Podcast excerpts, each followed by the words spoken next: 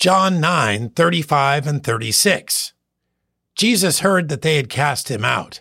And when he found him, he said unto him, Dost thou believe on the Son of God? He answered and said, Who is he, Lord, that I might believe on him? This man was healed of blindness by Jesus, but he had also been interrogated, then cast out by Pharisees. He's not certain who healed him, apart from knowing his name, Jesus, and according to this, he's not certain who the Son of God is either. Despite coming face to face with the Savior, hearing his instructions on how to be healed, then receiving his sight, he's still lacking something.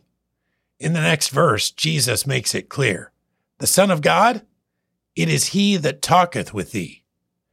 Now he understands and believes, worshiping God. Like many of us, we come with a certain willingness. Perhaps we've even seen the works of God, but we need that final piece to know who He is. It's true. There's no doubt. He is the Savior, our Savior. John 9, 35 and 36. Jesus heard that they had cast him out, and when he had found him, he said unto him, Dost thou believe on the Son of God?